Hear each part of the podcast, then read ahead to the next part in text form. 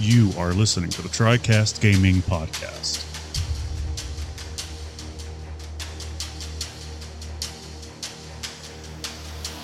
Greetings and welcome everyone to episode number 26 of the TriCast Gaming Podcast. I am your host Grimlock, aka Philip Keeney, and I am joined tonight by Firstborn, Adam Garcia, What's up, guys?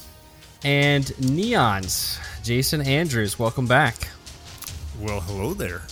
Uh, we are without Mike tonight. He is um, got some other uh, items he's taking care of at home uh, with his wife. So uh, we've brought Jason in one more time to to help us with this show, and I'm I'm excited. We got some interesting stuff to talk about, and I think you'll have some neat opinions on Jason. So welcome back. I'm glad to have you. Thanks, appreciate it, I'm just glad you've gotten over coronavirus, man. bro. It was rough. Um, I mean, I would say, you know, everybody gets it. Uh, you know, hit, you know, you hear all sorts of stuff. Some people obviously die over it. Some people get it and like don't have any symptoms. And I didn't cough one time. I was just sick as crap. So That's never, good. It was it was never like it, it, like wasn't in my chest. I just my body like crushed me everywhere else. Fever and aches and pains and headache and just felt like general crap for two weeks. So Yeah. yeah, That Fun sucks, times. man. yeah, well, I'm glad we- you're better. yeah, and we were uh, we were definitely thinking of you on the show. We'd mentioned that you'd got it and that we were thinking of you. yeah. I I'll be honest. I didn't listen to last last week's video, uh, podcast. This is the first one I haven't listened to, and um, I just I just you know combination of you know I'm also in quarantine with my kids and you know they're just they've been here for two weeks and they're just losing their mind. Uh, you know, Yep. can't go outside, can't do nothing, and they're just like ah. And so you know even when I finally do feel good, I'm just like beat down and it's just like oh. So I haven't done Yeah. anything. Um, I haven't like I've been playing some video games, obviously. Um, that kind of helps pass the time. Like even when I was feeling terrible, I'm like, all right, well, I'm gonna feel terrible and lay here in bed and watch a show, or feel terrible and sit here at a computer. You know, when I feel good enough to sit up. But like, so I did get some decent gaming in. Yeah, that's what I always tell my wife is like if I'm sick enough that I don't even want to sit up and play a video game, you know I'm actually sick. You're right. I did do a lot of sleeping. Like it's crazy, like how tired it makes you. Yeah. It just made me tired all the time. that's definitely what I've heard. So it seems to really be going around more and more. I, I've got multiple people that I've that I supervise at work that um, got it at various points over the past you know four to six weeks, and Yeah. you got it, and, and Adam, you got it a, a couple months ago. So it just it definitely seems to be going around more and more these days. Yeah. I, I would say here's how I would put it. I felt more tired with this than I did when I had mono in high school. Now I'm 37, but my, that's the mono is supposed to just make you really tired, right? Like, Right. and I felt more tired with this. That's what I've heard. Actually, funny story. My wife had to get blood taken recently uh, for some other reason, and it wasn't COVID related either. Yeah. Um, and they came back and they're like, "Well, you know, you you look good, except you're a little low on vitamin B and D, and especially with COVID around, you know, we we recommend a, a vitamin, but also it looks like you've had mono at some point." And we are like, "What?" How'd that go? I guess my wife is such a badass. She's always doing stuff like all the time. Um, and she's already run down because she's doing stuff all the time that maybe she just never noticed that she was. Right. Right. She's just like, I'm constantly tired. So, because, yeah, once that's the next thing with mono. When you get it, it's in your system for forever. And like high amounts of, it's, it's just like having herpes, right? Like high amounts of stress can bring it back on. And um, I don't think you're contagious after a period, but you can ramp the symptoms back up into your body mm-hmm. by, by getting sick or having high amounts of stress or things like that. Yeah. So, Well, enough about illnesses. Let's talk about some fun stuff. WandaVision is starting tomorrow. Everybody excited for that? bro, I'm I- excited for that. I'm so excited. There is a small part of me that wants to just because I think it technically releases at like three in the morning, and I'm like, I could game until three. I know. I was looking to see if like it was like a midnight release because I totally would have watched it at midnight. Yeah, but, yeah. Uh, I don't think it is. They did No. say they're going to drop two episodes uh, at once, which is a little abnormal because like with the Mandalorian, um, they only did one episode at a time, but they said for at least for t- tomorrow they're going to drop the first two episodes of WandaVision. So that's exciting. Yeah, yeah, Yeah. and that which I did not know that part, and I'm excited about that because that was my next thing. Is I'm so pumped about it, but I know that it's going to be a thing where I like I like closure. Like it's I I love to binge shows or watch a show that I can like get through. Um, like I loved Breaking Bad, but I wouldn't watch it until it basically hit Netflix, and then I just did the entire thing, uh, which was great because that show is one of those that you know every single show is this huge cliffhanger. And I'm like I I don't know how people would have done it without you know, uh, you know, with waiting, you know, and but I guess to be fair, you know, um, the Mandalorian has been fantastic, and it's forced me to wait. So Yeah, I mean, I like the idea. I, so I've kind of done both recently because I watched The Mandalorian and then I watched Cobra Kai, and and Cobra Kai I literally watched in a day, and Mandalorian I watched over the eight or nine weeks that it was running. And in some ways, like it was amazing watching Cobra Kai in one day, and I got it all in, and I enjoyed it, and I loved it. But then the like the feeling of being in that universe or that world kind of faded pretty quickly. Whereas with The Mandalorian, I was kind of always thinking about it. Sometimes I'd go back and rewatch an episode and and enjoy it again before the next one. And it kind of it lasted longer for me. So I don't know. I can go both ways. Adam, what about you? Which way do you prefer to consume your TV show content? It depends on how um, how interested in the series I am. Like since you brought up Cobra Kai, I've already watched that thing like five times.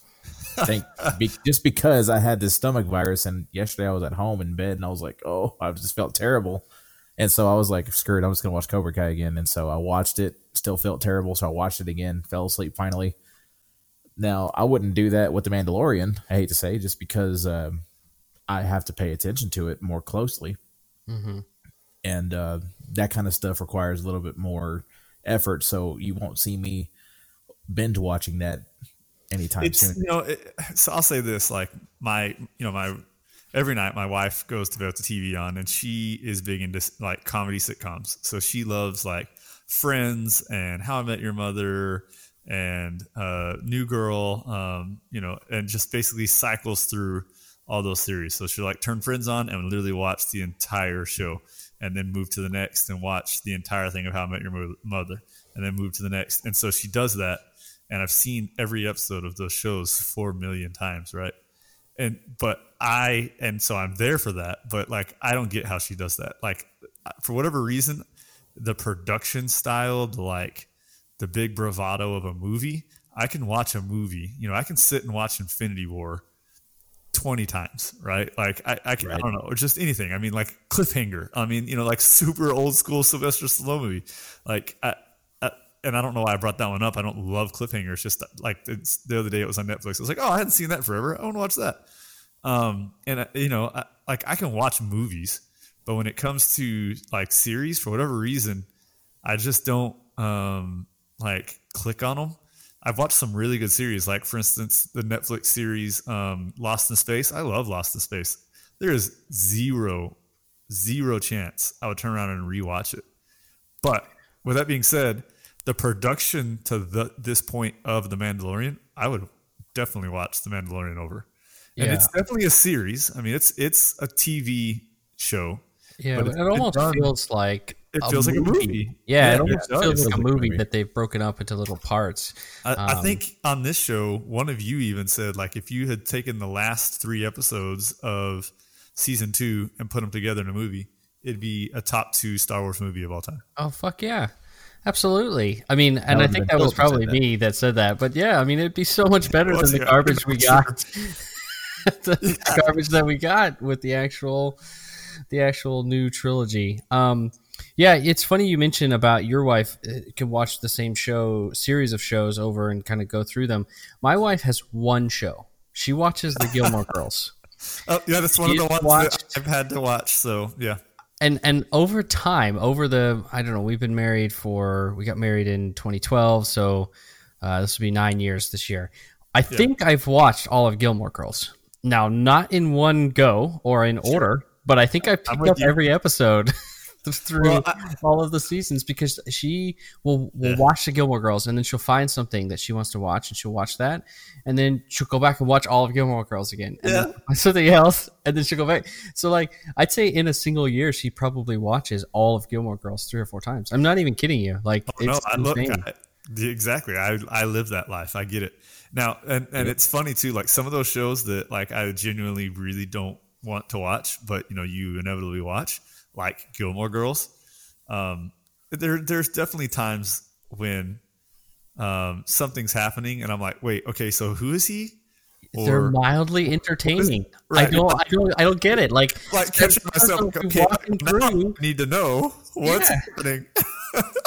It's like, I'm confused. uh, yeah. Why is my brain entertained? No, must go back to video game. Yeah, Uh, it's uh, it's pretty wild. But uh, another thing I saw was Deadpool three is now officially going to be part of the MCU. Adam, what do you think of that? Me, I think that's cool. I don't see anything wrong with it. Are you a Deadpool sure. fan? Not really. Is that? I guess that's Mike, maybe. Yeah, I think it's I, I Mike. like I mean, Deadpool. I like think I, it was I inevitable. it like entertaining whenever he's on there. Like if, if he was on any other show, like uh like if he's on Spider Man or anything like that. But I'll talk about the cartoon by the way. Um, yeah. Well, what did you like- think of Ryan Reynolds? Ryan Reynolds as the Deadpool in the first two movies. I think he nailed the the role. It was better than the X Men role that he had. Oh well, talk about a low bar. Yeah, Yeah, I mean, I kind of like the- the uh, the Green Lantern. Let's not forget about that one. yeah, no, I'm not, I don't even want to talk about that. But like, I- I thought they were. it could be a discussion. Which is worst? Green Lantern. But I thought they were both really good movies. Now the interesting thing is always that it's it's the R-rated movie, right? So what do you think about Adam uh, an R-rated movie being part of the MCU, and the MCU kind of being targeted more towards the the lower to later teen to the adults that are still nerds like us? Well, I think more. I guess I'm not too focused on like the the superhero part of it because I consider Blade part of the MCU too. Well, he is going to be very soon. Yeah, well, like I, I used I, I love the Blade movies, but to me, Wait, that's like, hold on, hold on. it's still Step back there. for a second. Blade is a part of the Avengers cinematic universe thing. Not technically in the movies, but it's part of Marvel. I thought he was a part of the Marvel phase uh, that's coming out. I thought they announced it as part of the movies that are coming. Oh yeah, out. they did. They did announce that. That's right. Okay, that's what I'm but, he, saying. He- but he could be getting a movie in that phase, but that doesn't necessarily mean that he's tied into the MCU. Well, I mean, They're here's the only argument I would have. That To this Deadpool point, is part of the MCU. What I'm asking is, are you telling me that Blade, the vampire hunter, is actually like gonna roll around next to Captain America? Because that's fucking weird. um, It hurts to laugh. Ow.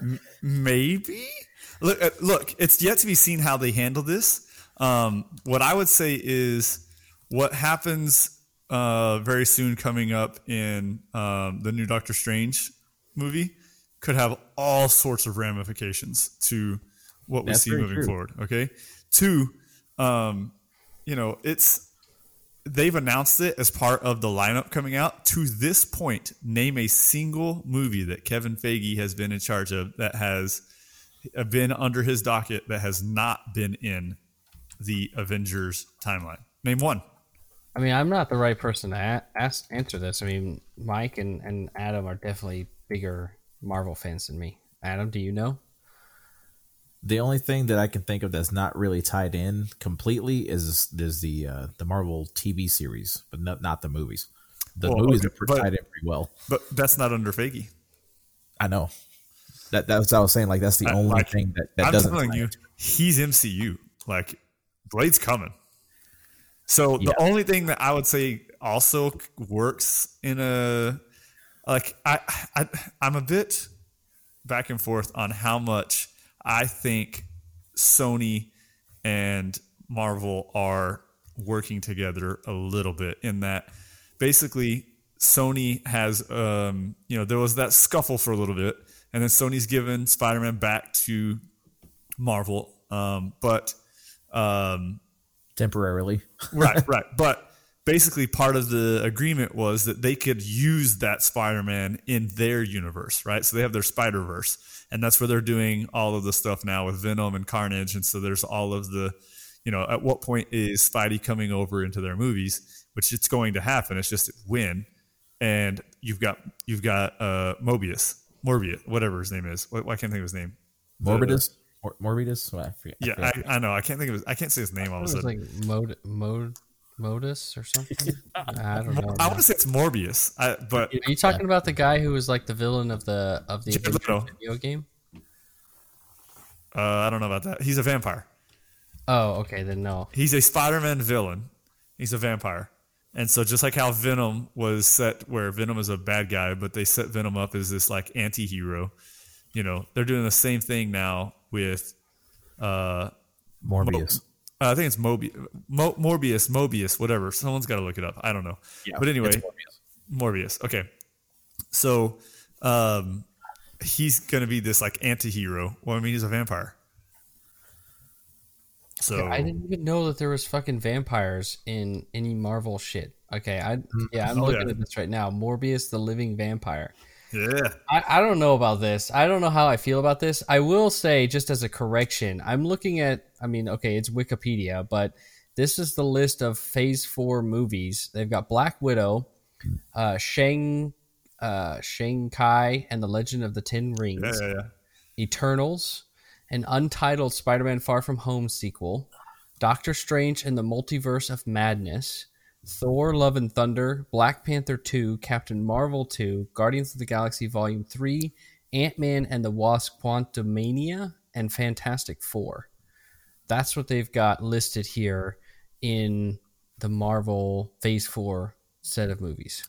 Okay, so have they started to announce any of the Marvel Phase Five yet? One second.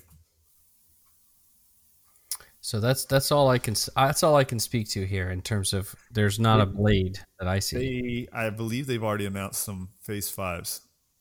They did announce it though. I remember that. Hold on, I'm pulling it up right this second. Um, this is not great for the so Black Panther. They announced they have two years ago. they they have announced Phase Fives, and here's the confirmed Phase Five list. Um, I'm looking for one that shows them all together, but I'm not seeing that. I'm having to scroll here, so I, apo- I I, apologize. I've But- got a I've got a graphic here. This is saying that Captain Marvel two is part of Phase Five. So maybe correct and Blade. maybe and yeah, now I see Blade, Marvel Studios Disney Plus. So that's which that's is like a canon. TV show, not necessarily a movie. But yeah, you're right. So Spider-Man Sinister Six must be that Far From Home sequel. Uh, Black Panther and Namor must be Black Panther Two. The Fantastic Four movie, Guardians of the Galaxy Volume Three, uh, Nova, The Last Zangarian or Zangarin, uh, Miss Marvel, uh, The New Avengers, and X Men. So I, I guess um, whatever the Wikipedia I was looking at was blending Phase Four and Phase Five Yeah, gotcha. Because the, the the Phase Four graphic that I've got here, Oh yeah, because Fantastic Four is technically a part of five, and you were showing it as four. right? It it also could be that some of this stuff got jacked up hardcore because of oh, COVID. Oh sure, yeah. The the timeline could be changed a bit, and you could be kind of going back and forth on a couple. Right. Um, well, anyway, we've been kind of rambling on this for a little while. I, I do, uh, before we get into some video games, I do, because last week I skipped on this, and I really just want to give a highlight. I've been reading a bunch more, and I want to highlight a few series that I've been reading because I think they're really good. The first one um, that I read was a new Halo, a new series in the Halo universe, um, written. Um, I think her name is Kelly Gay. Is her name? And there's the there's three in the series. The third one isn't out yet. It's supposed to be out in March of this year. Uh, but the first two, Smoke and Mirror and Renegade, um, are really good. They follow a uh, crew, a ship crew uh, that are salvagers um, in the Halo universe post the Covenant War. And so it's kind of just really interesting to have this uh, civilian uh, salvager crew type um, story. You know, I think the if I could step aside here for a second, some of the best stuff in Star Wars is not about the Jedi, right? So seeing some stories in the Halo universe that's not about the Master Chief, that's not about the Spartans, was really interesting. And it was a really well written. Both of the books were really well written. I read them like I consumed them like so fast. It was almost like a TV show. Me binge watching a TV show. Um, and they bring, but they bring in some elements of stuff that you would know. Um, I don't want to kind of I don't want to give away any spoilers if anyone's going to read the books because I was kind of shocked when I realized this. So, but um, they bring in some elements that you know, but they're also focusing on just regular humans in this world, but also like how they interact with the different species, how the Covenant species have integrated into society. Um, after the war and how they're actually kind of all working together, uh, whether they're Kigyar, which are the like jackal species, or they're the Sangheili, which are like the, the elite species and so on. So just really, really neat books. So, um, and they're super cheap on Amazon. They're like 10 bucks or less on Amazon. So I really recommend those. And then the next, um, series that I finished just, um, just this past week was the Thrawn trilogy. So, so if you're not familiar with Admiral Thrawn from Star Wars, he's, he was in like the old stuff, the, the legacy stuff. Um, that kind of got all throughout, through, thrown out by Disney but they brought him back into Rebels and they made him canon in right. Rebel. And then now, the books that you just finished, are you talking about the what is now non-canon stuff that was made by? No, I have I I didn't read those. I'm talking about these are now canon books. They're written by a man named Zim, Timothy Zahn. Oh, okay, um, that's the books the, I've read. The Timothy Zahn books are canon now. I thought they were not. No, they are. They are canon. They've been written since the Disney merger. Okay, hold on. I'm gonna look up which ones I've read, and they're freaking fantastic. Yeah. So, um, so I just finished the third one in the series, which is uh, Thrawn Treason. Uh, it just came out last year. Uh, very pr- pretty pretty new book. Um, so Star Wars Thrawn was written in April of 2017, and then its sequels are Alliances. Yep. Yep. Uh, Those are the ones I'm talking about. Yes, they're absolutely fantastic. Yes. So alliances and then treason. And I just finished treason. I'd read the other two uh, last year or the year before. Uh, they are, like you said, they are absolutely brilliant. Uh, Thrawn is one of the most, um, just the best, one of the best villains, uh, if you will. He's not even necessarily fully a villain, which is what makes him such a fascinating character. But he's one of the best written um, Empire characters that I've seen in any of the series. Um, and and some of the rumors I've heard of him coming into the Mandalorian have me like super psyched. I would love to see him part of the Mandalorian show. Um, he's brilliant in Rebels, but he's just this. His character is this amazing tactician, but also this person who can read people. He can read their facial expressions, their body language, and he can read people through art. So um, he sees them as defined by their art, whether it's whether it's music or or their culture's uh, artwork and and and architecture and things like that. And he gets these pictures of how people are going to act in battle, and he uses that to like step through them. And Zahn writes it so carefully that you kind of you kind of get bits and pieces of his plan as it's unfolding and then as the story goes the whole thing sort of unravels and you're like oh my god that all makes sense. And it's just they're just such they're just such really good books and he's such a really interesting character. Right. Um, and he has a lot of interaction with vader and with um, the emperor um, with uh, moff gideon. I mean he has a lot of you know big characters in his story. Uh, I think you're thinking of Moff Tarkin, but yes, uh, Maybe maybe Gideon. Gideon. My bad. Yeah. No, definitely not Gideon. It just came out. Yeah. Um, so Grand Moff Tarkin. Um, and yeah, like the whole second book, it, he does this whole thing with Vader, and it's it's really cool. It's a great story with Darth Vader. The third book, it's all this interacting story with um, with Tarkin and uh, I'm drawing a blank on his name, uh, Krennic, director Krennic, the guy who's mm. in charge of Stardust, which is the Death Star program. So it's just a really neat, like interweaving stories and how they kind of attach to the broader so, universe, but also quickly, I'll, so I'll. Here's uh, where my confusion came from.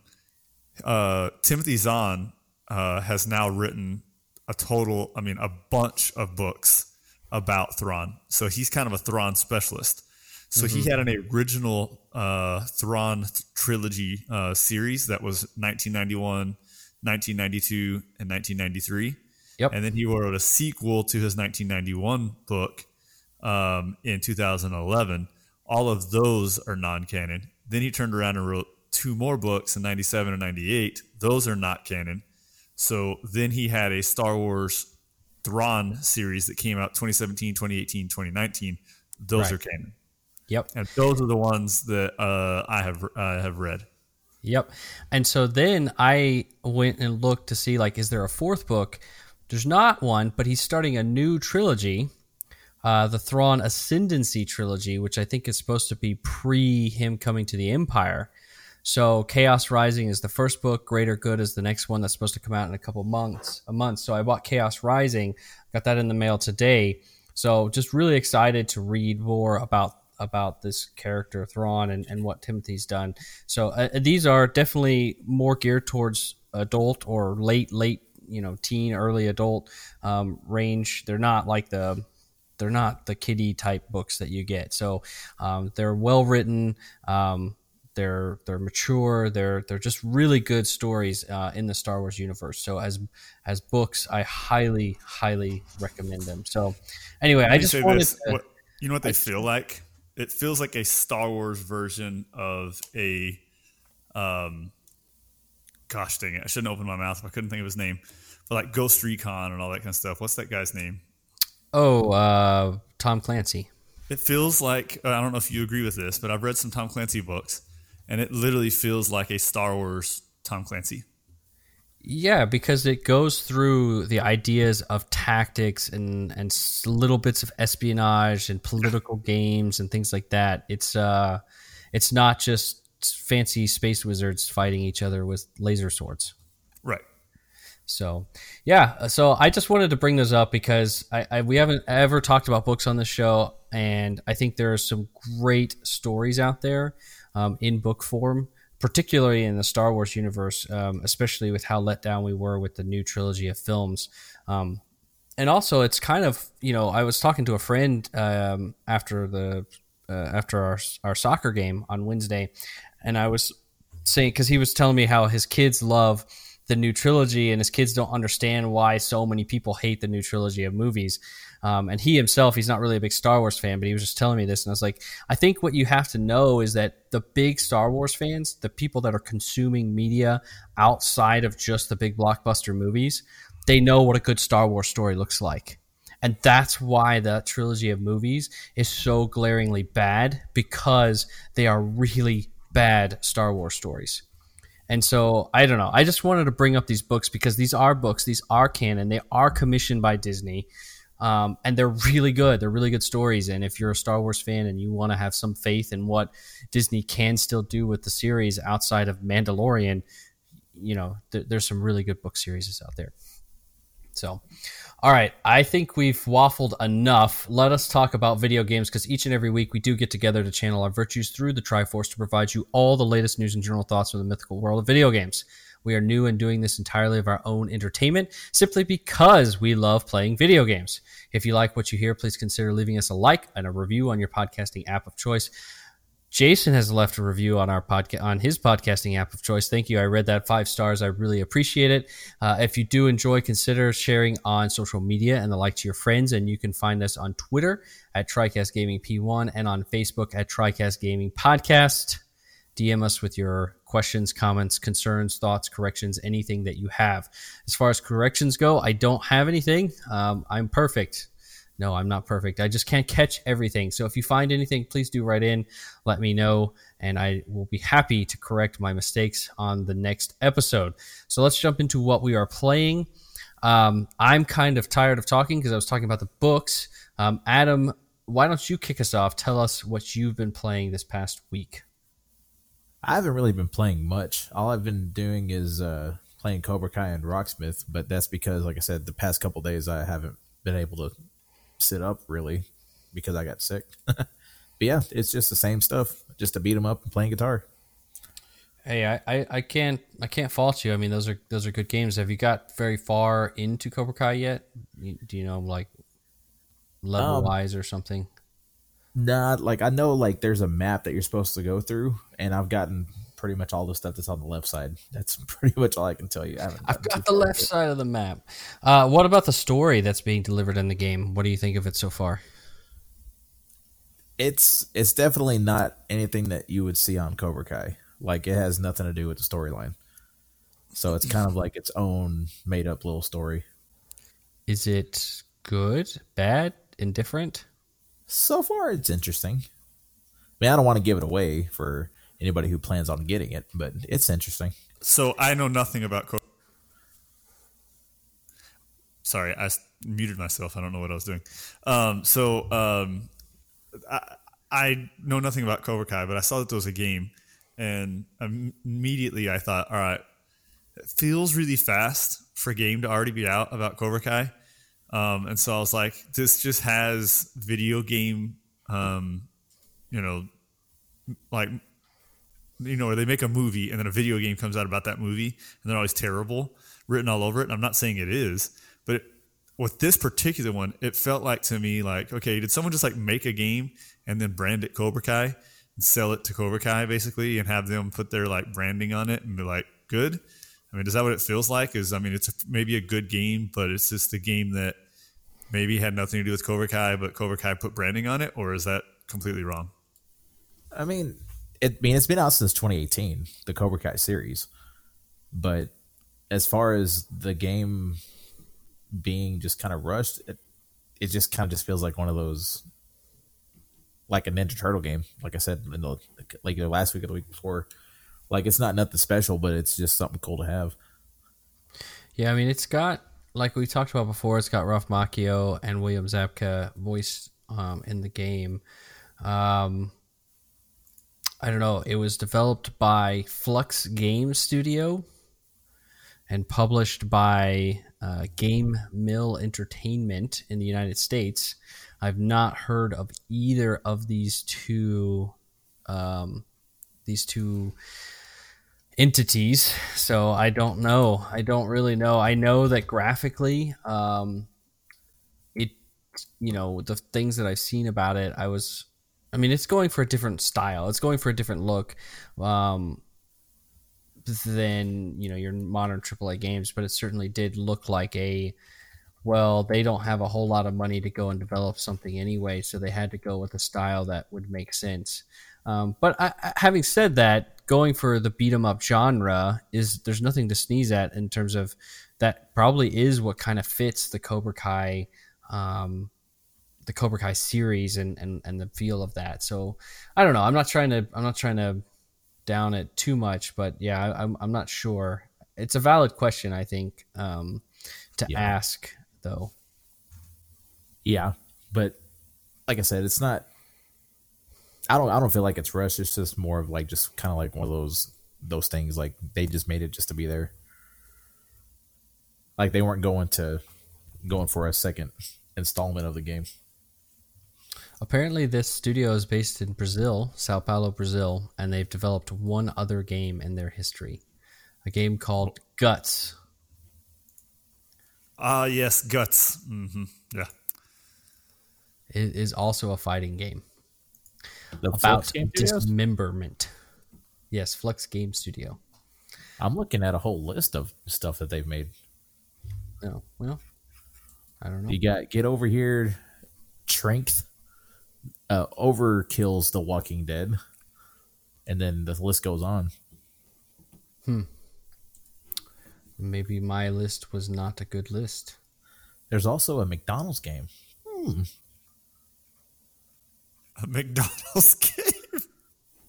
Yeah, released in 2015. Huh. I just wonder. I, I don't know. I, I wonder if maybe we're looking at two different studios here. It could be. But this McDonald's game looks interesting because it may be like a training program for the people at McDonald's. I was about to say, if that game shoves the McRib down my throat any more than the restaurant does, I don't want anything to do with it.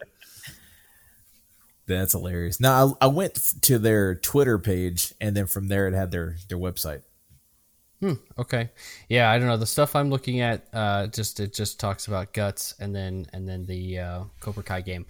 but yeah, I, I don't know. It's clearly not a big time studio, right? But also, Cobra Kai is not a big, big budget thing. It's not like the Avengers, right, or or something. So Sure, sure. Not yet. It, it makes sense that you're not going to have a massive studio behind it. But as long as you're having fun with the game, Adam, um, and the story is is reasonable, I, I don't see a problem with it. Uh, ultimately, I'm, I'm just curious though, like as a Cobra Kai Ultra fan, uh, what your final thoughts are on it. Because if you're even sort of lukewarm on it, uh, that that doesn't bode well for the game. If the Well- Cobra Kai Ultra fan is not super thrilled by it. I mean, I, I like playing it regardless. I mean, it's just like the wrestling games that I play. You know, I'm like, okay, cool, it's a wrestling game, and I'm like, like you guys know, I'm I'm a huge wrestling fan. I mean, I have a my championship belt hanging right behind me, and uh, you know, like for me, like I think just because I'm not that involved in the game doesn't mean that it's not a good game.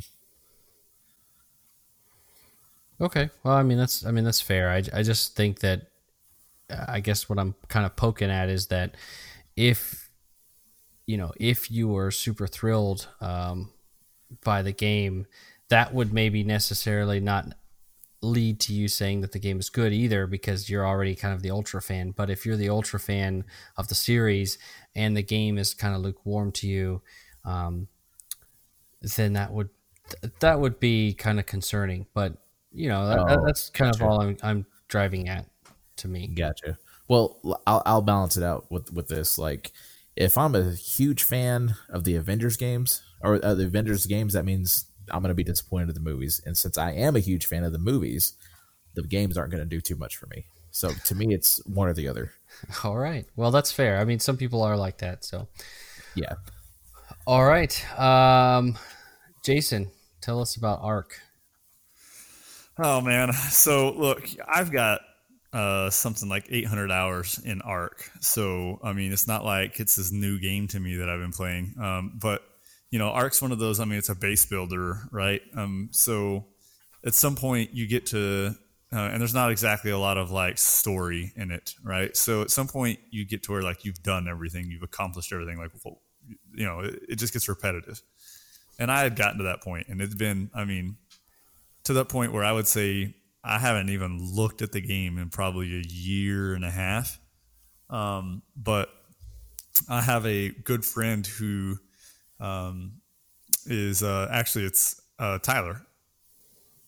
So it's Tyler and his uh, wife um, are running a um, RP server, and so I thought, well, you know, I mean, I'll I'll give it a, a shot, right? So, um, you know, just try it out, see if it's anything that is uh, of interest to me at all. Um, you know, I've never really done anything RP. Um, you know, I've played, um, you know, like WoW and Cyberpunk, and so I've played, you know, um, some RPGs, but never RP. You know, So, so- hang on, uh, back up for a second because I realize now what R, what you mean by an RP server yeah, like full You're saying role playing. Role playing. But what does that mean in a game like Ark that's base Okay. building?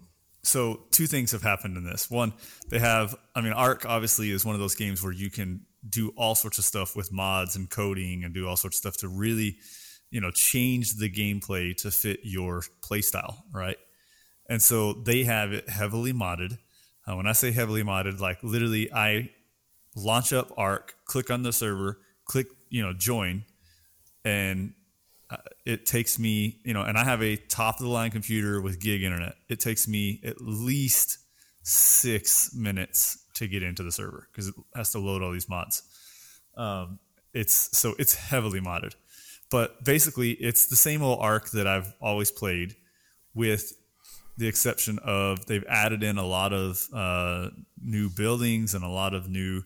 Uh, it is set where the current technology is capped at the smithy, so there's no like uh, fabrication or um, electricity or um, and then there's a bunch of new buildings and a bunch of new types of uh, items that are in old technology um, and you have to run around in character. So like everybody in the game has a backstory and has character and there's no like uh, voice chat um, unless you're in character Um, and so everything is like typing through a radio across server. There's no um, server wide chat. Everything is local.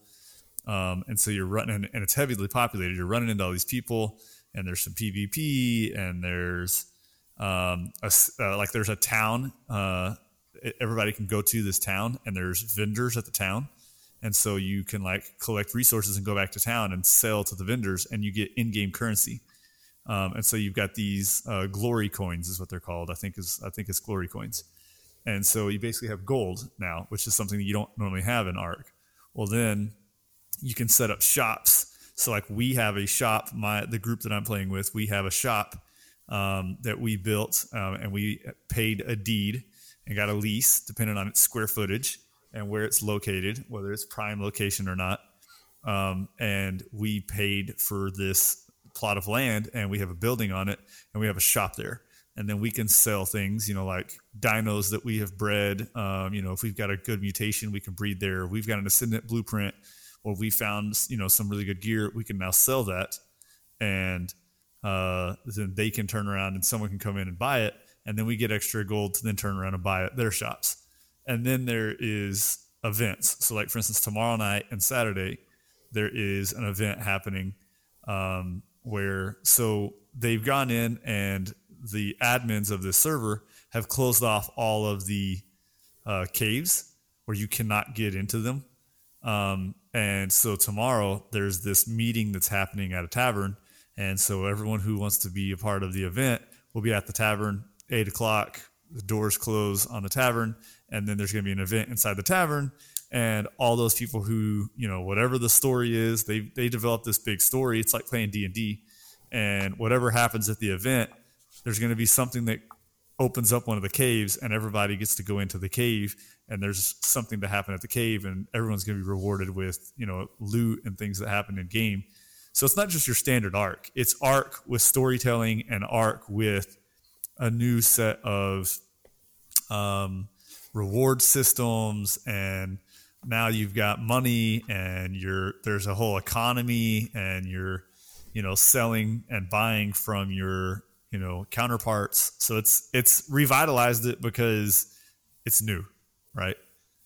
Um so it's and like i said it's heavily modded. So there's a lot that's changed from when you know and i modded Ark a ton but not these mods you know. It's very very different from the last time i played. Very different yeah, that's that's really neat. That's a whole side of video gaming that I've just never ever gotten into, but it does fascinate me. Like I've read stories from what's that space one uh, that's really popular? Is it the ships? Mm-hmm.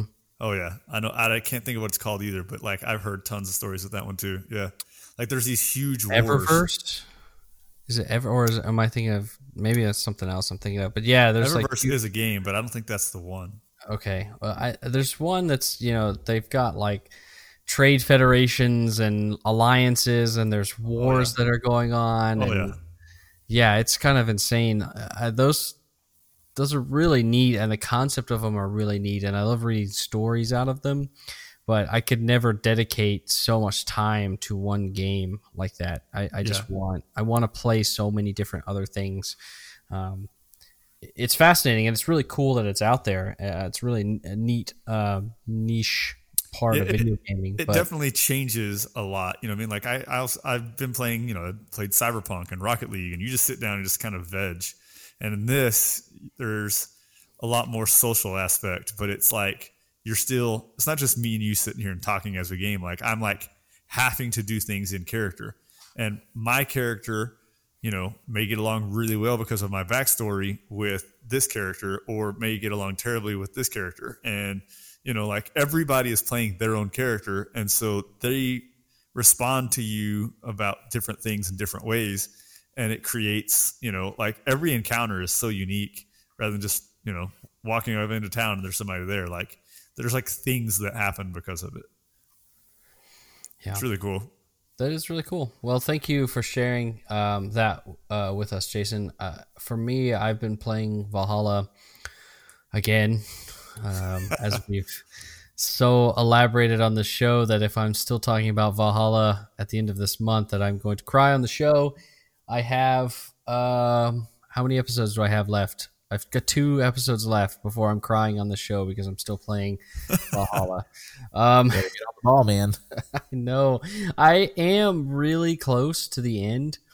Uh, I think that I'm in the final at least 25% of the game, which is crazy to say because I have over 85 hours now in the game.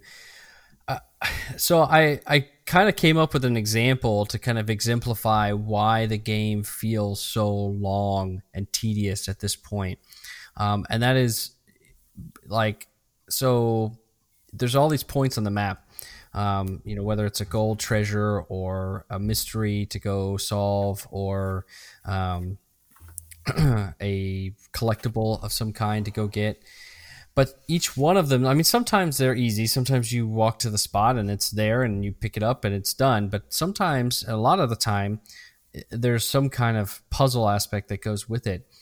And there was one that I, I came into, there's two that I came into over the last couple nights that I played in.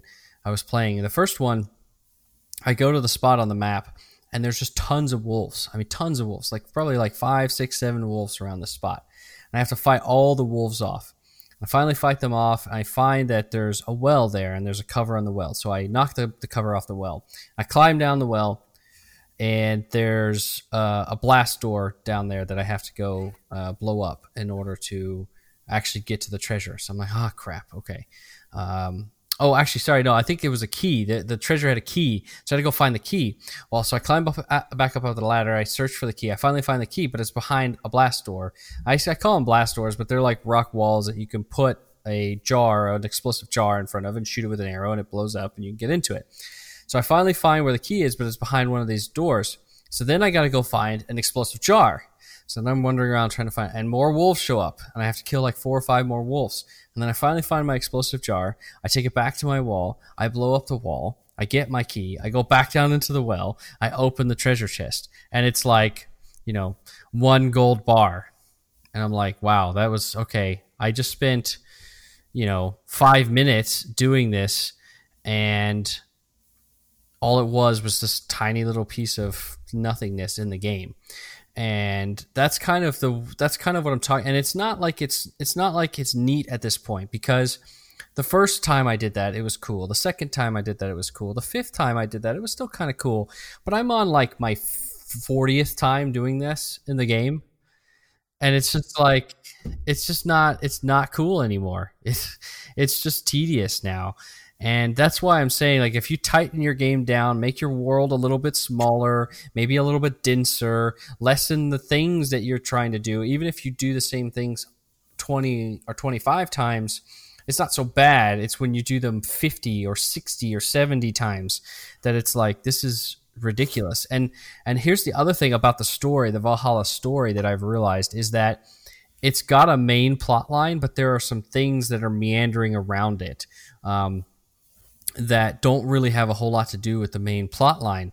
So, like, there was this whole fascinating story that was going on with my brother in the game, and I rescue my brother and I bring him back to this to this place, our village, and I've been trying to progress the main story, but I'm I'm it's taking me down these these meandering paths that aren't really useful. And so I go back to my village, and my brother is still there, and he's still brooding and angry over the thing that happened. And this thing happened like you know 20 hours ago in the game. And i can't i can't get to the point where it'll let me progress to figure out what's going on with my brother again.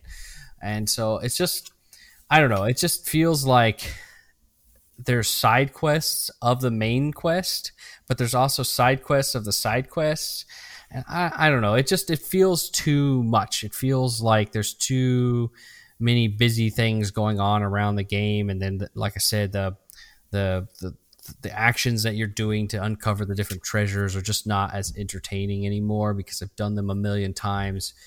I, I, that's my biggest problem with these games. I mean, it, it just feels, you know, already I, I, feel like it's about 20 or 30 hours too long. And I'm still, like I said, maybe in the last quarter of the game. So I probably still have another 20 hours to go before I finish this game, which is just absurd to me. By the time I finish this single player game, story driven single player game, I'm going to be at 100 to 110 hours. And I just think that that's, I mean, I could have played two Final Fantasy VII remakes in that time, and Final Fantasy VII remake is an exceptionally better game than Valhalla. So it just it, it's just it, and that game on its own is already a 55 hour game. So like it's just that's where I'm I'm I'm struggling with this one. It's not that Valhalla is a bad game. I'd probably give it a seven five. It's it's a decent game. It's it's there's a lot of fun parts in it. There's a lot of interesting things to look at but it's so big and so repetitive at this point that I just I'm I'm really I'm really down on it. I don't think I'll pick up another Assassin's Creed game after this. I don't think there's any way that I'll do it. Uh, yeah, not when they're this big. That's understandable. So, so right. here's the only thing I would say about that that's a little concerning to me. Uh, Ubisoft is in charge of the new massive Star Wars game. Yeah, uh, this is one of the. So we're gonna get into that. So let's let's let's pause that for just a second. Let's move on into the topics of the shows, and we can come back around to that point because that's that's going to be our number one topic. So um, let's let's just let's let's hold that thought for just a moment. All right, so that's what we're done. That's what we're, we're we've been playing this week. So let's move into topics of the show, and the number one topic is um, the umbrella point of this is that Disney has announced Lucasfilm Games. So Lucasfilm Games is going to be a publishing umbrella for anything. At first, I thought it was just Star Wars, but it's more than just Star Wars because they also announced a new Indiana Jones game, and we'll get to that here in a second. So this is going to just be the publishing arm of video games developed with Disney properties, essentially. I think is the broader term.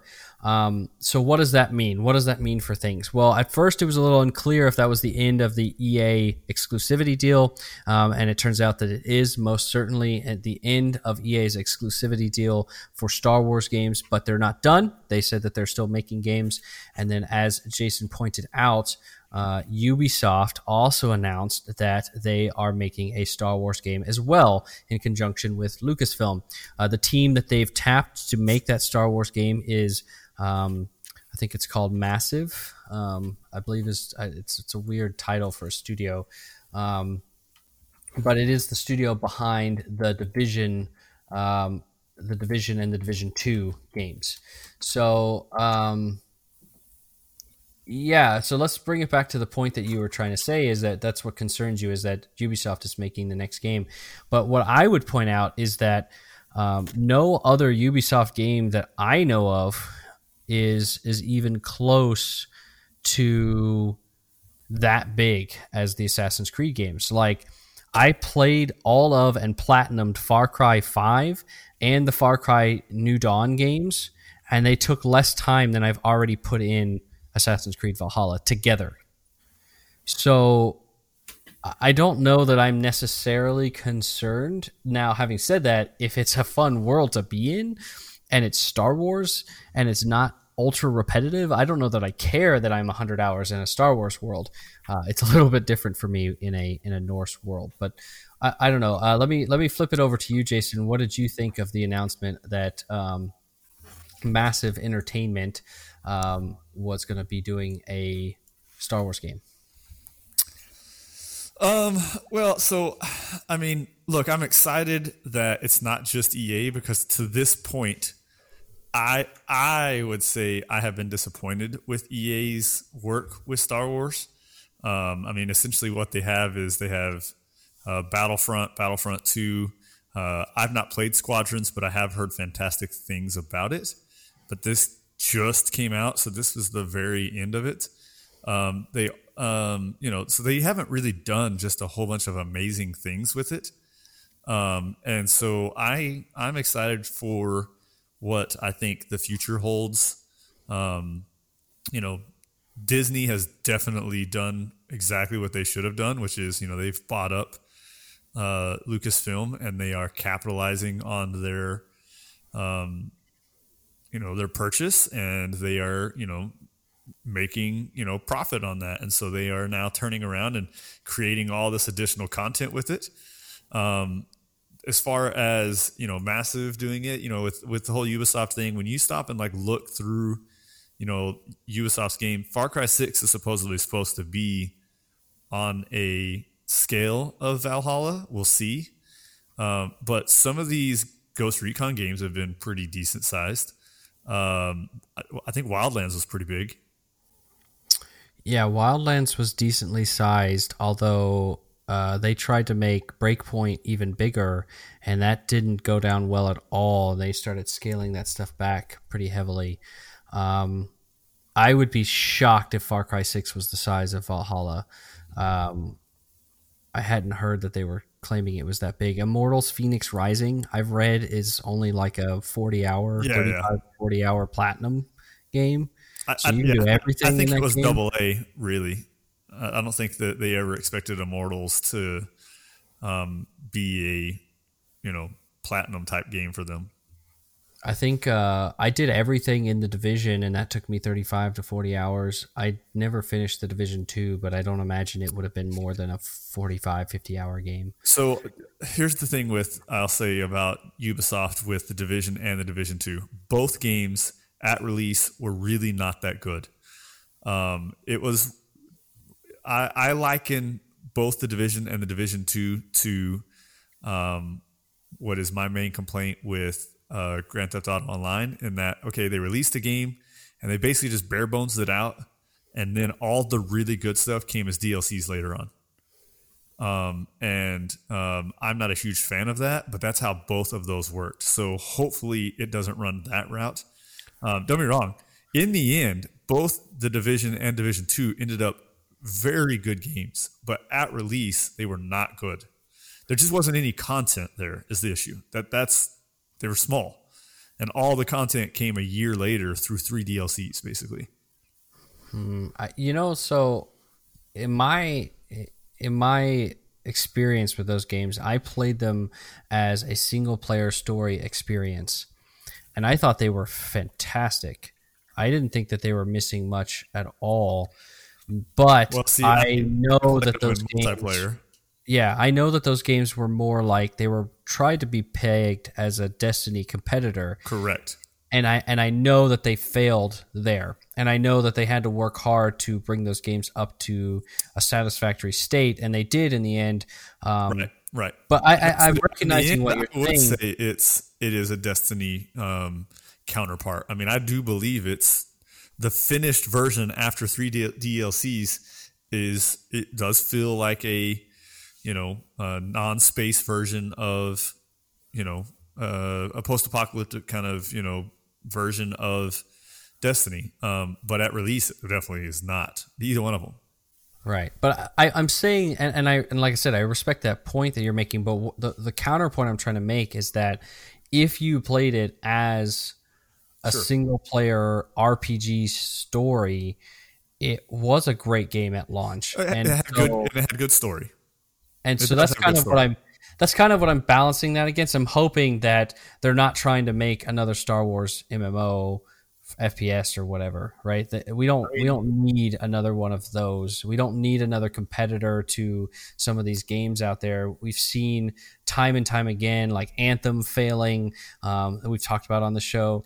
Um, uh, what was the other one? Just re- Avengers um, failing. That's a big, here's why big I think property, and that's failing. And so I'm really hoping that they're not going to go that route. Uh, so I think they will, and here's why. Obviously, there's a million games out there, and there's a ton of very successful games that do make money. But the biggest production money that comes in, the most money that comes in, is these massive multiplayer games. I mean, all of them are Fortnite and Call of Duty Warzone. I mean, Warzone has been so big that basically Call of Duty is almost going away. Like they're going all in with the Warzone.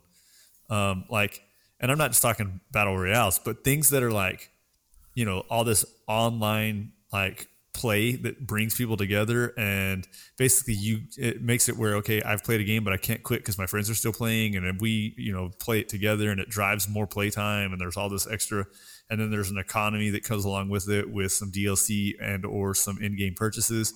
So the longer they can hold you on a game obviously the better it is for their pocketbook on that game. And that's done the most successfully through these online you know collection games. And so i would tell you that i think if they don't do that they're probably doing their company a disservice with a just- I guess title I'm- as big as Star Wars. You know, I mean, I guess I I'm just can't my imagine counterpoint to that though is that Star Wars Battlefront, Star Wars Battlefront Two, uh, Star Wars Squadrons, and Jedi Fallen Order is the other one that that you missed that, that came under EA. All of those sold exceptionally well, ten plus million copies. Okay, how much So, money like- did those make in comparison to Fortnite? Yeah, but Disney doesn't need to go and have a Fortnite competitor. I mean, look uh, here again, and, and I, I point to Marvel's Avengers.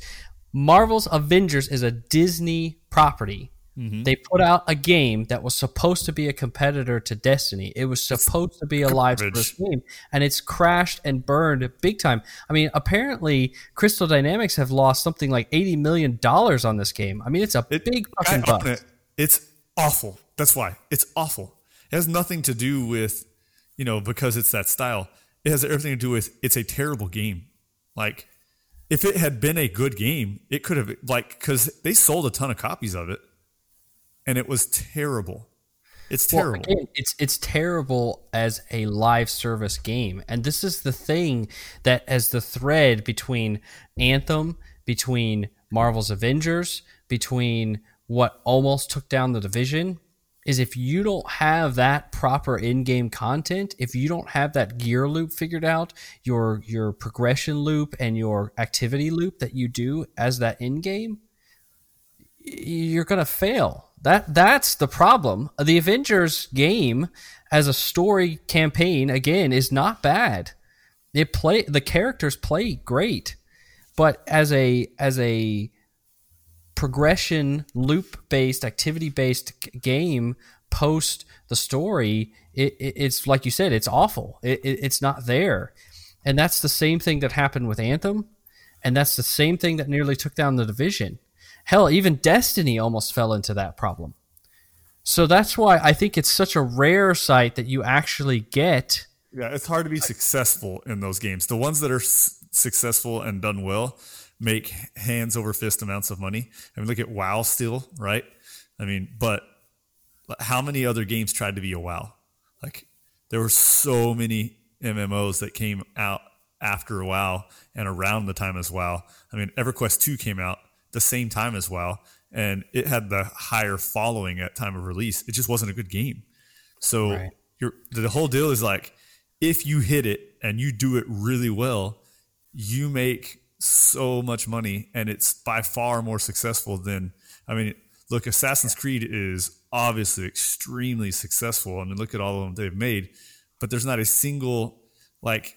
There's not a single one of the Assassin's Creeds that have come close to making the kind of money that you get from one of these really successful um, online, you know, Yeah, content games.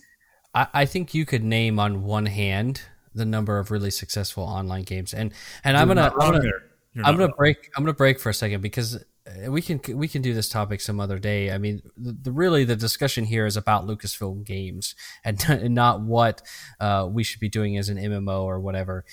I, I I know how we got here. We got here because we talked about Ubisoft massive. we did go off topic a bit. Yeah. So the the idea is is are we excited about other developers making Star Wars games? I think that's the big question. Not Yes. whether whether we're excited about what Massive are going to do. Um, Adam, are you are you a big Star Wars fan? Are you invested in this conversation, or or are you kind of just sitting here watching us laughing? Watching you guys laughing. That's fair. That's fair. Uh, I, I will say that I am excited that other companies besides EA are being allowed to, to make Star Wars games. It's what they should have done from the beginning. I get why they didn't. They had been out of video games for a while. They wanted an in. EA seemed like a good fit. Uh, of course, EA's stock crashed around the same time as they they took over. Um, uh, as they took over that license, not linked, but it just happened to coincide, and so it was disappointing as a Star Wars fan. So I'm glad now that that's ending and that they're opening up, but I'm also glad that they're allowing EA to continue because, like, I want a Fallen Order sequel.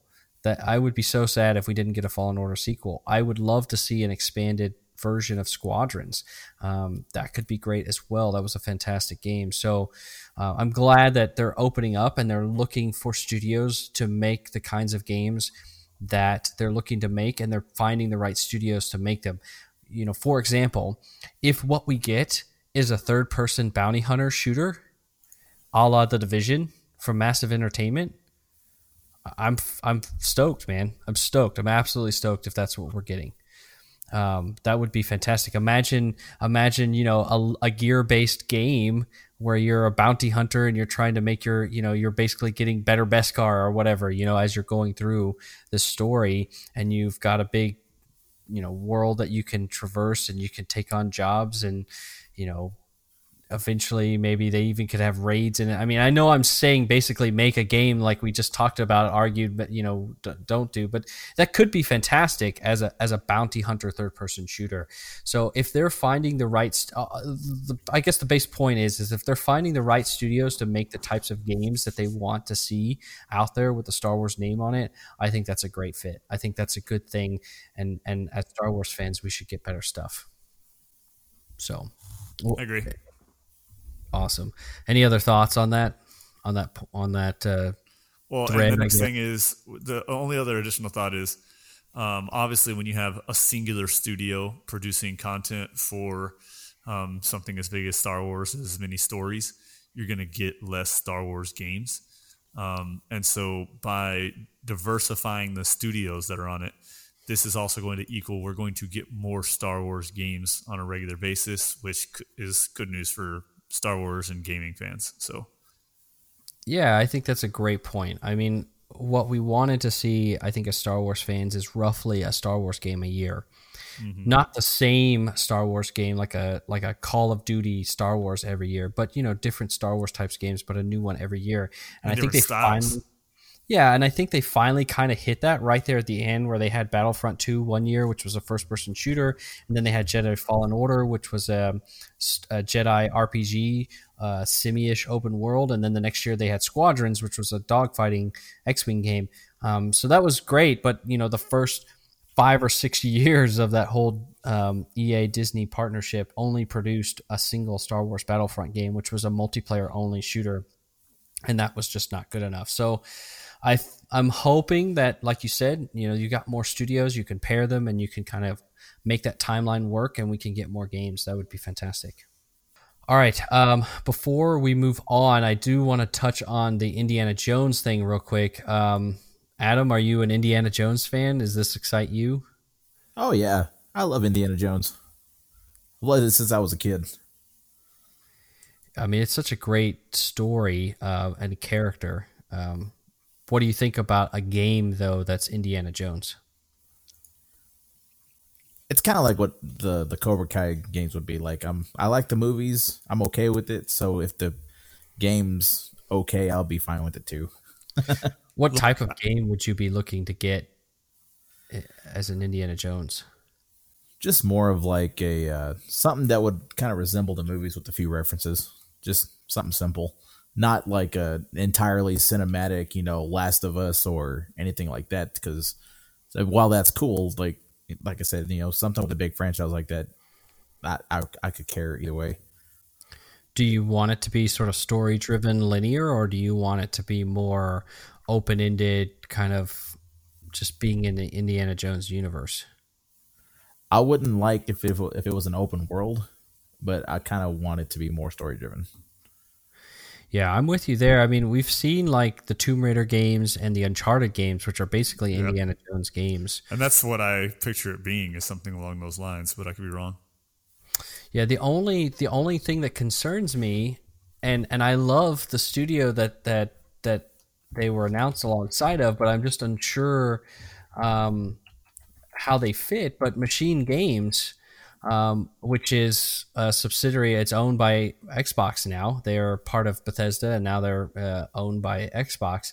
But Machine Games made all the Wolfenstein games. So they were created as a studio to reboot the Wolfenstein franchise. So they made the New Order, the Old Blood, the New Colossus, uh, Wolfenstein Youngblood, and Wolfenstein Cyberpilot, the VR game. So, I mean, that's all they've done is Wolfenstein, which are first person, violent, bloody shooters.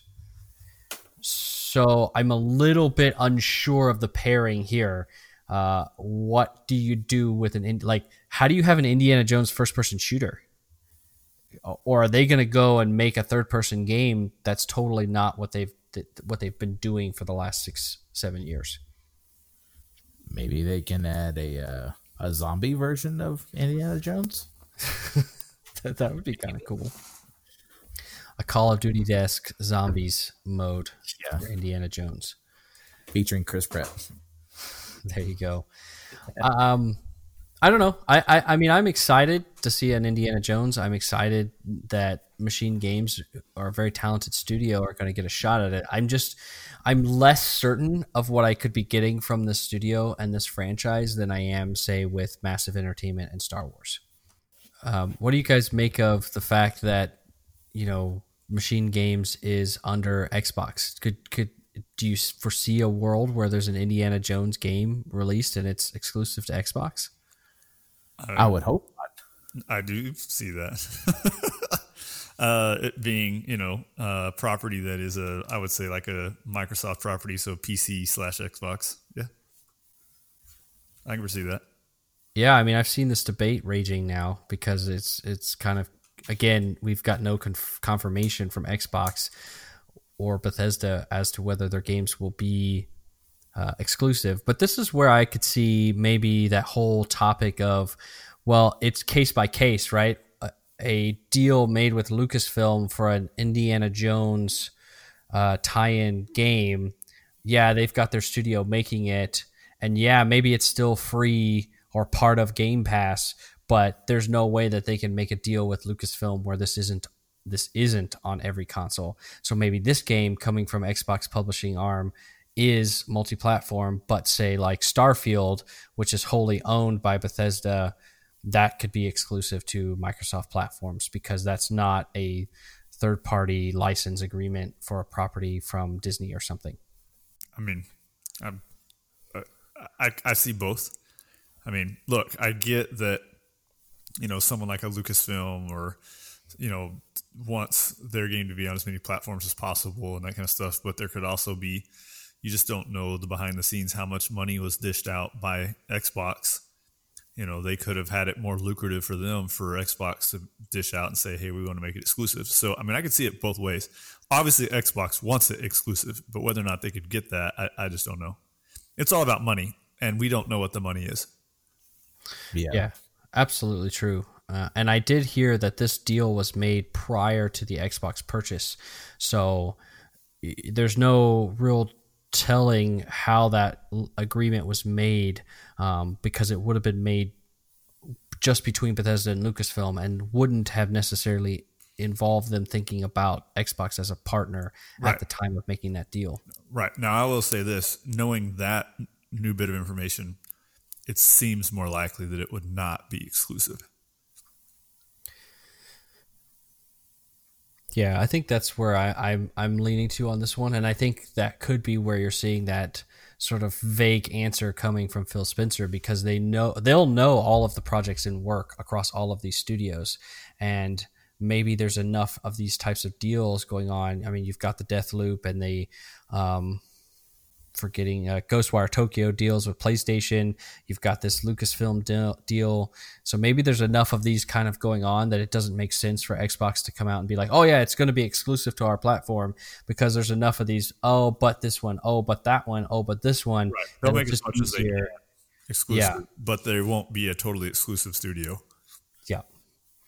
That's where I'm falling now, uh, especially as we see more and more of these things pop up. Overall, my summary is I'm excited about Lucasfilm. I'm excited about them wanting to bring more of these properties to video games. And if we can start getting some good AAA licensed games from good studios um, that make good AAA games already, Machine Games and Massive Entertainment are proven studios. Uh, I think this is going to be great for us uh, nerds going forward. I agree. All right. Um, item number two. Um, it's it's not as uh, broad of a topic here, but I just it's something that I noticed. Um, you know, Riders Republic got a delay. Hogwarts Legacy got a delay into 2022. it kind of brought this broader topic into my head of okay, COVID really hit the games industry last year and it hasn't gone away. So, what could we see with the games industry this year? How much more is going to get affected? Um, because we already see that that the early part of this year, of January, February, March, is pretty light um, in terms of new video games. When over the last few years, particularly from about 2016 onwards, it was becoming a really heavy period of time to, to release games. The January, February, March, April timeframe was becoming a really popular place to put games out. And this year, there's almost nothing. And I think a lot of that has to do with new consoles and with COVID together. So I guess what I wanted to spin out to you guys, and, and Adam, I'll give this to you first. How much do you think that we're going to see the video game industry affected this year by this? Are we going to end up having a very um, sort of you know light year in terms of video game releases? I think we are uh, mainly because there's probably a lot of people who can't work from home with the same equipment as they do at their their workplace. But I think that the effects of what's going on now is going to last for a couple of years for for one positive reason. It's it's negative at first, but it's positive in the long run. But you know, when people aren't working, and they're, they're that creative type of person like where they're always thinking like let's say the the story writers and stuff like that whenever they're idle all they can do is continue to, to think of stories and so i think with this break technically that they're going to be getting they're going to be able to formulate so many different stories and we may end up getting some great games after this and if not great games some great franchises you know at least like a boost in storytelling or what they envision things going later on down the road. So that that's what I think is going to happen. That's a really fun thought. I hadn't really given a whole lot of consideration to. I hope you're right. That that that sounds really exciting. I, I would definitely be up for a lot of new, well thought out uh, IP that we haven't seen anything of before. We certainly get a lot of repeats. I, you know, a lot yeah, of the same Call of Duties let's get away from the Fortnite shits and the the Call of Duty shits and then all the other shits that are coming out that's over and over and over like the remakes and the revising and then the remastering and all the other re-res that are coming out. yeah. Yeah, I can respect that. But th- so that kind of goes into my next question, Jason, and that is if we kind of had this feeling that that games were going to be light and there, there was going to be a lot of stuff getting pushed, should we have pushed the consoles too? I mean, I kind um, of I don't know. Just, I don't I don't think so. I mean, it's it's forever been the consoles, you know, launch at uh for, you know, basically Christmas, right? Holiday schedule, which means they would push it to this next uh, you know, uh, my thing is they had the inventory, right? So I mean, I'll just tell you in my industry, like we are I mean, you're going to see more and more and more of it. Where, uh, so my industry, you know, real life is um, we're importers, right? So think like Sony, and they're importing in all these consoles that are made overseas. I mean, heck, even even Microsoft, they're not making, you know, the consoles here in the U.S., right? China. And so, um, so we get all this stuff from overseas. Well, like the thing where you're about to run into is we're going to have some price increases and we're going to have some major um, material shortages um, because we can't get containers in, right? Like, because what's happening is you've got this massive pile up. When I say containers, look, I'm not talking all, and I'm in flooring, right? I'm not talking all flooring. You go to like the ports right now, and the problem is, is you've got this giant line of 70 container ships all just waiting to be unloaded. That's everything from tires to new PlayStation consoles to I mean, everything. And they're just sitting waiting because they don't have, you know, the same number of employees that they've always had to unload these ships. And they've gotten backlogged, and then it, and it just turns into more of a bottleneck, and it gets more compounding and compounding and compounding. So the material's there, and it's just sitting on the water on a boat, waiting for someone to unload it, right? So this is something that if they didn't release it now, um, which by the way is also something that you're, which is why you're seeing they're having so much trouble restocking all these consoles because they can't freaking get them in. mm-hmm. They cannot, like, they may show up and they're sitting at port in you know L.A. and they could be sitting there for an extra three months than what they're supposed to. And, And- there's some uncertainty too, probably on on the on the publisher side, Microsoft and Sony side. Right. They may not know when that's going to get cleared up. Oh, absolutely. We don't know when that stuff's getting cleared up. So it's just one of those things. What I'm getting at is there's there's additional things where okay they could have waited, but they had the inventory now. You might as well get some return on your inventory, release the consoles, um, and then struggle with your inventory throughout the year rather than stockpile your inventory entirely, have zero, um, you know, income, and wait until the following year to release, and you know, basically still run through, possibly still run through this. Right. Well, I mean that's that's a fair point. I mean, getting the consoles out is okay. It's just it's a little bit disappointing from the perspective of we've got these brand new consoles and a lot of the new games that could be taking advantage of that are getting delayed out further and further. Um, and they're not going to just suddenly stack a bunch of games on top of each other. So it just means that we're going to have this dead period, I guess. I don't know. It's it's always pretty light. I mean, look back to when Xbox One came out, right? Like you had like Ryse, and you had. I mean, like there's some pretty shitty games, and not very many of them at all of these console releases. You know what I mean? Like it's. Uh, I- I feel like we're in the now on it, and so everything is like you know what's happening now is front of mind. But when you stop and look back at like, okay, when these consoles come out, like it's always pretty light when they first come out. So I don't feel like we're off kilter a ton, you know? So I I respect that point, and and Adam, I'm going to flip this question to you. Do do you think though that it's different this time because there's such a blurred line between the PS4, PS4, PS5, and the Xbox One, Xbox Series X? In the past, you know, PS3 and PS4 were just wholly different ecosystems. There was no blurred line at all. They were it was a sharp wall between the two. And I think that's why you saw a lot of the the kind of at least in my opinion the barren stuff at the at launch. But what do you think, Adam? Do you think that that because the two consoles are are much more similar this time around and developing for the two of them is is you know, unless your CD Projekt Red is is relatively uh, a lot easier, that that maybe there was some hope that it wouldn't be so barren at launch. I'm not sure, to be honest with you. Like there's just to me to me there's just too many variables outside of the consoles where I just it's hard to say. Okay. I mean, yeah, I mean that that was my thought that that you know because you could have been developing something for the PS4 for a for a while and then decide okay, now that we know where the PS5 is, we can also do a PS5 version and it's not that much work. Whereas in the past with PS3, PS4 or 360 to Xbox One, it was you had to really be designing for one of the other. It was you know the the games that straddled the generations like FIFA and such they had wholly different teams making one version and the other version um, and I think to me I think that's why you you saw this happen a lot more but uh, I don't know Jason do you think that there's any validity in that point Uh, I mean, you know, I, I do think that.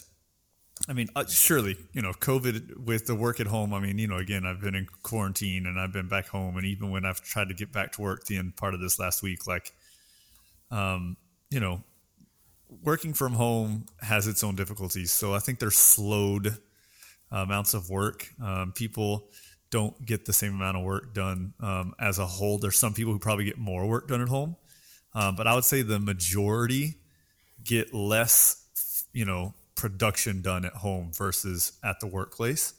So I would say, as as a whole, the company, the or not the company, the the landscape is if we're going to be working from home, um, you can expect less production, which will affect, you know, how much gets out, how quickly it gets out, and the quality of it.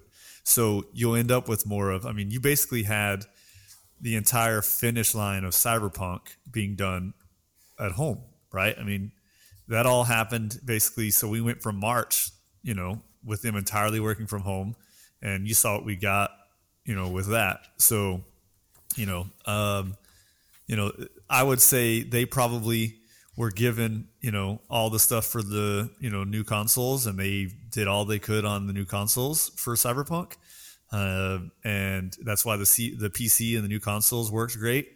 But they just didn't have the time to do the old consoles, um, you know, and they weren't as you know functional as they thought they were going to be, which is probably happening with a lot of things. They just run out of time, um, and so you know it's just a matter of how much do they go? Okay, we didn't finish it and we delay, or how much of it do they just go? Ah, let's just shove it out there and we'll fix it later, kind of mindsets. But I think as a whole, we'll just see less production.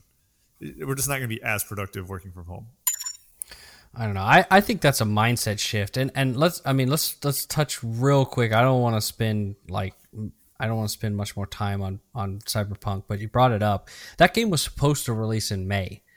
So that game was supposed to be done sort of right after the coronavirus stuff hit. You're, you're so I wouldn't say that the whole finish line of that game you were right.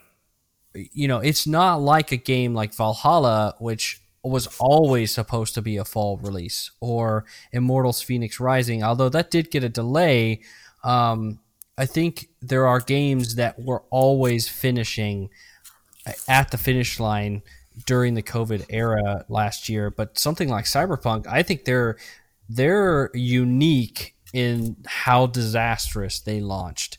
There's not much other games from the AAA level that launched to that disastrous of a level, and I think that speaks to something far greater than just COVID related problems. But again, I, I, I think the broader point I'd like to make on this is just that I think it's a mentality shift. I can do 100% of what I do for my job as efficiently from home as I can from work.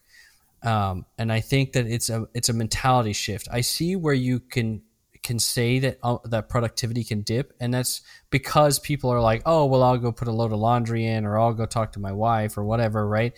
But it's just a mentality shift. I think if you, there are plenty of people like animators, let's say, right. that have always worked from home, and sh- and animated shows have come out on time, and they haven't been affected by all of you know everyone suddenly going to work from home. I think the reason why you saw such an impact to the video game industry is because they weren't used to it. That once you get through this mentality shift period like for example microsoft are saying that they could be going to offering work from home full time as, as a more of a company perk going forward. So i think as you get these workforces going through this mentality shift and and and seeing that they can do things differently and that they enjoy working from home but they still have to meet these targets and they put in different ways to make efficient um, working together efficient and things like that that it you'll see you'll see that productivity come back. I I just think it's a period, and I could be totally wrong. I just think it's a period of learning how to work from home and how to coordinate and be efficient and still get things done, but doing it from home rather than an office because they are so different in how you approach your job. No, definitely. Yeah. And I guess in my personal, um, whether or not my kids are home, it makes the difference. When my kids are home, I, I can't get crap done. Yeah, I mean, I think you just have to have a wall, and, and this isn't a work from home podcast, but I think you have to have a wall. You know, you have to have a barrier, and if you can't figure out how to get that beer, barrier in place, then yeah, you're going to struggle working from home with kids for sure. I, I can see that. That's true. Okay, um, uh, moving on, uh, I only had one other topic, and I don't have a whole lot to say. I just wanted to point this out because I saw this come up and I thought it was interesting. But um, Steam released their top 100 uh, selling games for 2020, and Xbox Game Studios had six games that charted on that: um, the Master Chief Collection, uh, Ori and the Will of the Wisps, uh, Flight Simulator. Um, Age of Empires 2, Grounded, and uh, uh, Sea of Thieves.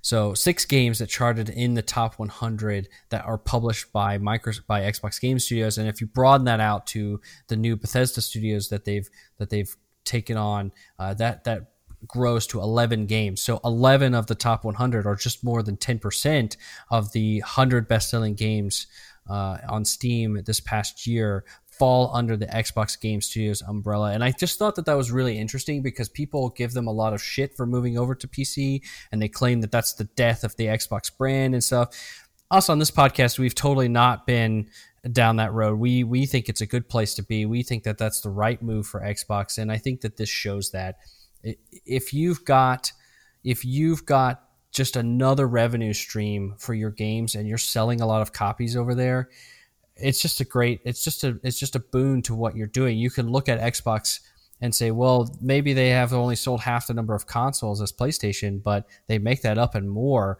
with the number of PC gamers they're getting to. Um, sure. So I don't know. I, I don't, I don't know what you guys think about it. I don't have too much more that I really wanted to say about that other than I just thought this was really interesting when I saw this. No, I, I agree with you. I think, I mean, obviously Xbox is very successful, right? I mean, look at them. I mean, we all know they have money, right? But look, I mean, look at the money that they dump into Xbox. If it wasn't successful business and producing good money for them, they wouldn't be buying up all these entities and spending all this extra money. I mean, uh, I kind of liken this to uh, Disney and their big purchases of you know Lucasfilm and Marvel, and then their turnaround and what they're doing with it. Um, Xbox is basically doing the same thing. I mean, they're investing money in something that's already making money, um, so they can make more money. Yeah, I mean, look what happened with Mixer. Well, I mean, what's your point there? Expand. Like, it seemed like it was successful, and all of a sudden it wasn't, so they just dropped it. Yeah, Ninja. Like they spent so much money on Ninja, and they made themselves broke on that end of it. Well, I mean, they, but they probably paid him a few million dollars a year. That's that's pocket change for a company like Microsoft. But yeah, I just think I guess I'm trying to I'm trying to figure out what your point about Mixer as it relates to Steam. Are you saying that diversifying is the right no, move? Going off Jason's point, like you know, they're t- they're used to making so much money and investing money. You know, they're investing money in the right stuff, and if you know, Mixer wasn't the right stuff, obviously they're not going to invest any more into it. Okay, yeah, yeah, yeah, yeah. that's yeah. Okay. They killed it rather than continuing with it, right? Right. Mm-hmm. So that I guess gives um, hope to Xbox. They would have killed Xbox if they weren't making money and just gone as a game publisher. But obviously, there must be something good about Xbox as a console, as a brand, for them to continue with it. Hmm. Okay. Yeah. I mean, I, I, like that, and and like I said, I just think it's just really interesting because, especially when you look at the tiers. So, like the platinum tier, and this doesn't. They don't. Steam doesn't say what this means. Like, do you have to sell 10 million copies to get right. the platinum? 8 million? They don't say that. But in the platinum tier, you've got Doom Eternal, which is now. I mean, that was a that was a Bethesda game, but that's now going to be an Xbox Studios game. And then in the gold tier, you've got Elder Scrolls Online. You've got the Master Chief Collection and you've got Sea of Thieves. So that's three and now mm-hmm. four games between the platinum and gold tier that fall under that Xbox Game Studios banner. So clearly they're going to be selling a lot of copies of video games over there and it's another just another great place for them to be and and if you're buying them on Steam that means you're paying the full price of the game. You're not even using Game Pass there. So and and PC players could go get Game Pass and they're not. They're buying it through Steam. So clearly Game Pass isn't scalping sales from them and clearly being on Steam is a good move for Xbox. They're not certainly not hurting as a brand by being over there in terms of sales. I, I would say that Game Pass for PC players is still very niche. Um, you know, I I'm obviously on it, but I have a lot of gaming buddies who are not. Um, I mean, I, I mean, I'm a big time gamer. I have not played on my Xbox in forever now because, I mean, it, of Game Pass, right? Like, there's no reason for me to go to my Xbox when I can just do it right here on my PC. So, um, but there's so many people who just are like, all right, well, ready to play an Xbox game, and they go to their Xbox rather than just like like right here. So I'd still say it's a bit nichey. Um, it's not huge for them. I think they're looking to grow that, but it's just not where they want it to be yet. Yeah. So do you think as they grow that they'll abandon Steam, or do you think that they're just going to embrace both because it just it's it's fine to embrace both? I think they will embrace both because um, yeah, I think, yeah, I think they'll embrace both. I agree, and I think it's the right place to be. I, I really do. And and and actually, if you kind of peek down this list down towards the very bottom, you'll see that Horizon Zero Dawn, which was um, yeah, Sony's Sony. starting to do it too. We had that com- right. comment in a couple of episodes back. Yeah, and that game charted in the top 100. Now, pretty far down there, not anywhere close to any of the the other Xbox Studios games, but it just shows that there's money out there, and and maybe trying to be all hoardy on your console doesn't really make a whole lot of sense as a as a publisher if you're just trying to to make bank. So I don't know, just something to keep your eye on as we go through this next generation, and something certainly to keep your eye on in in the whole Xbox versus PlayStation and whether Xbox is making the right moves by embracing PC. I think this is showing that it is the right move. So one last little input on this. So I I believe personally that the thing that Steam does better than anybody else is release games in uh, alpha or you know what I mean? Like they're I think they do more of that than anybody else um, and I think they do it well. Um, and so when you're talking Microsoft and you're talking bronze you've got grounded on here which is obviously an alpha right? Um, mm-hmm. and I mean I I think that you could possibly see um, Xbox really lean on them for more of their alpha type games. Um, for this exact reason because Steam I think is better than anybody at that. Yeah, I mean Microsoft have been doing that Xbox game preview on their console too. Mm-hmm. So Grounded is in that program on console. Yeah, um, it's another interesting aspect where they're trying because they brought mods over as well with like Fallout yeah. Four.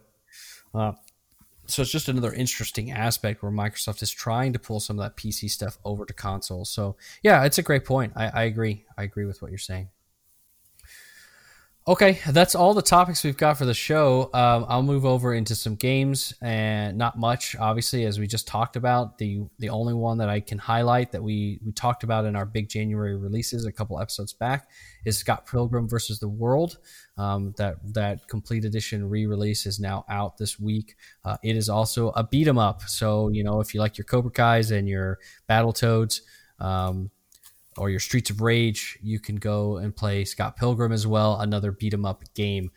Uh, another thing I wanted to highlight that I read about is Star Wars Squadrons is free to play this weekend on Xbox.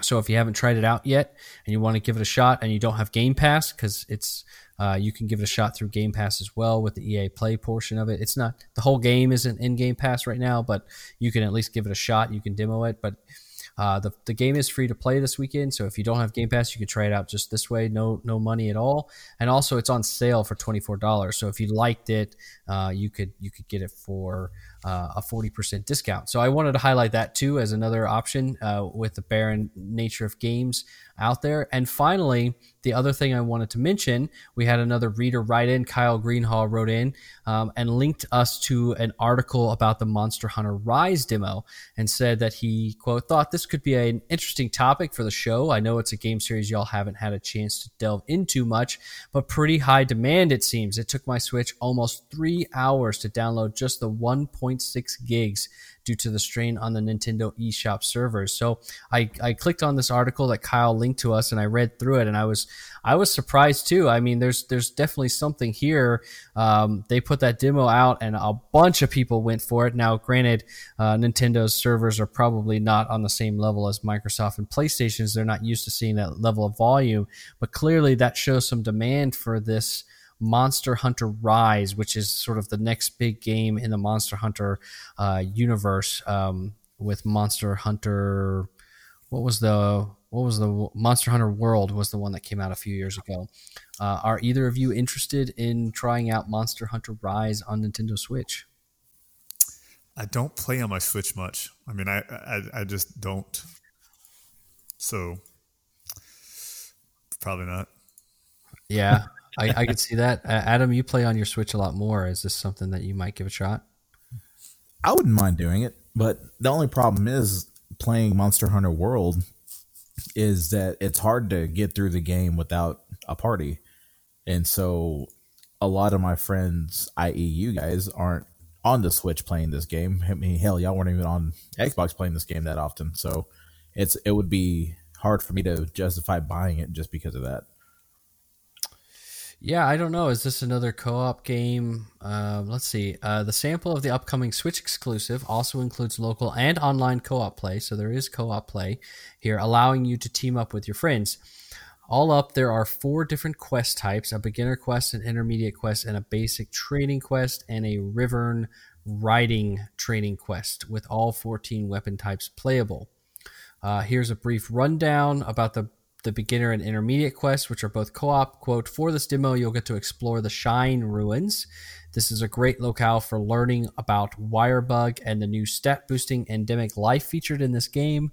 The beginner quest features great Izuchi, Izuki, uh, while the intermediate quest has you take on a Mizutsune, Mizutsune. I don't know. I'm probably butchering these, Kyle. I'm sorry. I'm so sorry. This is just not my. It's not my universe, not my world. Um, quote you'll be able to take a palamute and or a palico with you so you can experience riding a kanye kanyin kan kanine and uh, receiving various kinds of support from your buddies. I know the palamutes and palicos are the like cat buddies or whatever the cats or the whatever your little companion um, person um, uh, pet is that that that you go with. I know that. I don't know what a kanine is. Bro, I have listen, no idea. You you just ride Kanye all day long, all right? I almost said Kanye, just, and I was like, "There's no way." So you get to ride Kanye in this game. you get to just amount of ride around on his back. Yeah, best marketing he could have right there, man. You know what? Probably in this day and age, if you had a game where you literally rode a Kanye around, that probably wouldn't um, go down well with our our social environment that we now live in. Uh-uh. Even if people don't like Kanye, that there's just a, probably a stigma with that that that may not go down well. but um, I, I, think I'll give this. I'll at least give the demo a shot. I mean, it's a free demo. Um, I'll I'll download it. I'll give it a shot. Um, Adam, if you do as well, maybe we could talk about it a little bit and give uh, Kyle a little bit of a spotlight. I, I appreciate that you you write in and, uh, often and you listen to the show every week. Uh, and unfortunately, we're just not big Monster Hunter fans. But since it's a free demo, uh, I did give the Monster Hunter World demo a shot uh, way back when that first launched. So I'll give Rise a shot. I'll try it. I'll see what it's like. I I don't know. Like the thought of being like writing Kanye just and then like would, that make, would that make me Kim Kardashian? That that's very unsettling. Ooh. Does does Kim ride Kanye or do, I'm not going to go down this okay. road anyway. um, yeah, that, but it hurts too much to laugh, so I just I'm just gonna go, haha. right. Well, anyway, there's there's some different ideas for you. There's not a whole lot of games coming out, so try Squadrons out for free this weekend, and try the Monster Hunter Rise demo out for free this weekend. That's what we've got for you, as opposed to some new game that's non-existent. So that's all I've got for the show, guys. Anything else before we head out? I think we're good. I mean, I, weirdly enough, I've kind of changed my mind. I will probably try this on the Switch. It's just on the spot. Changed your mind? Yeah, I don't know. I just the idea of writing. I probably will. it's the whole writing Kanye. Sold it for him. Yeah. All right. Well, right there.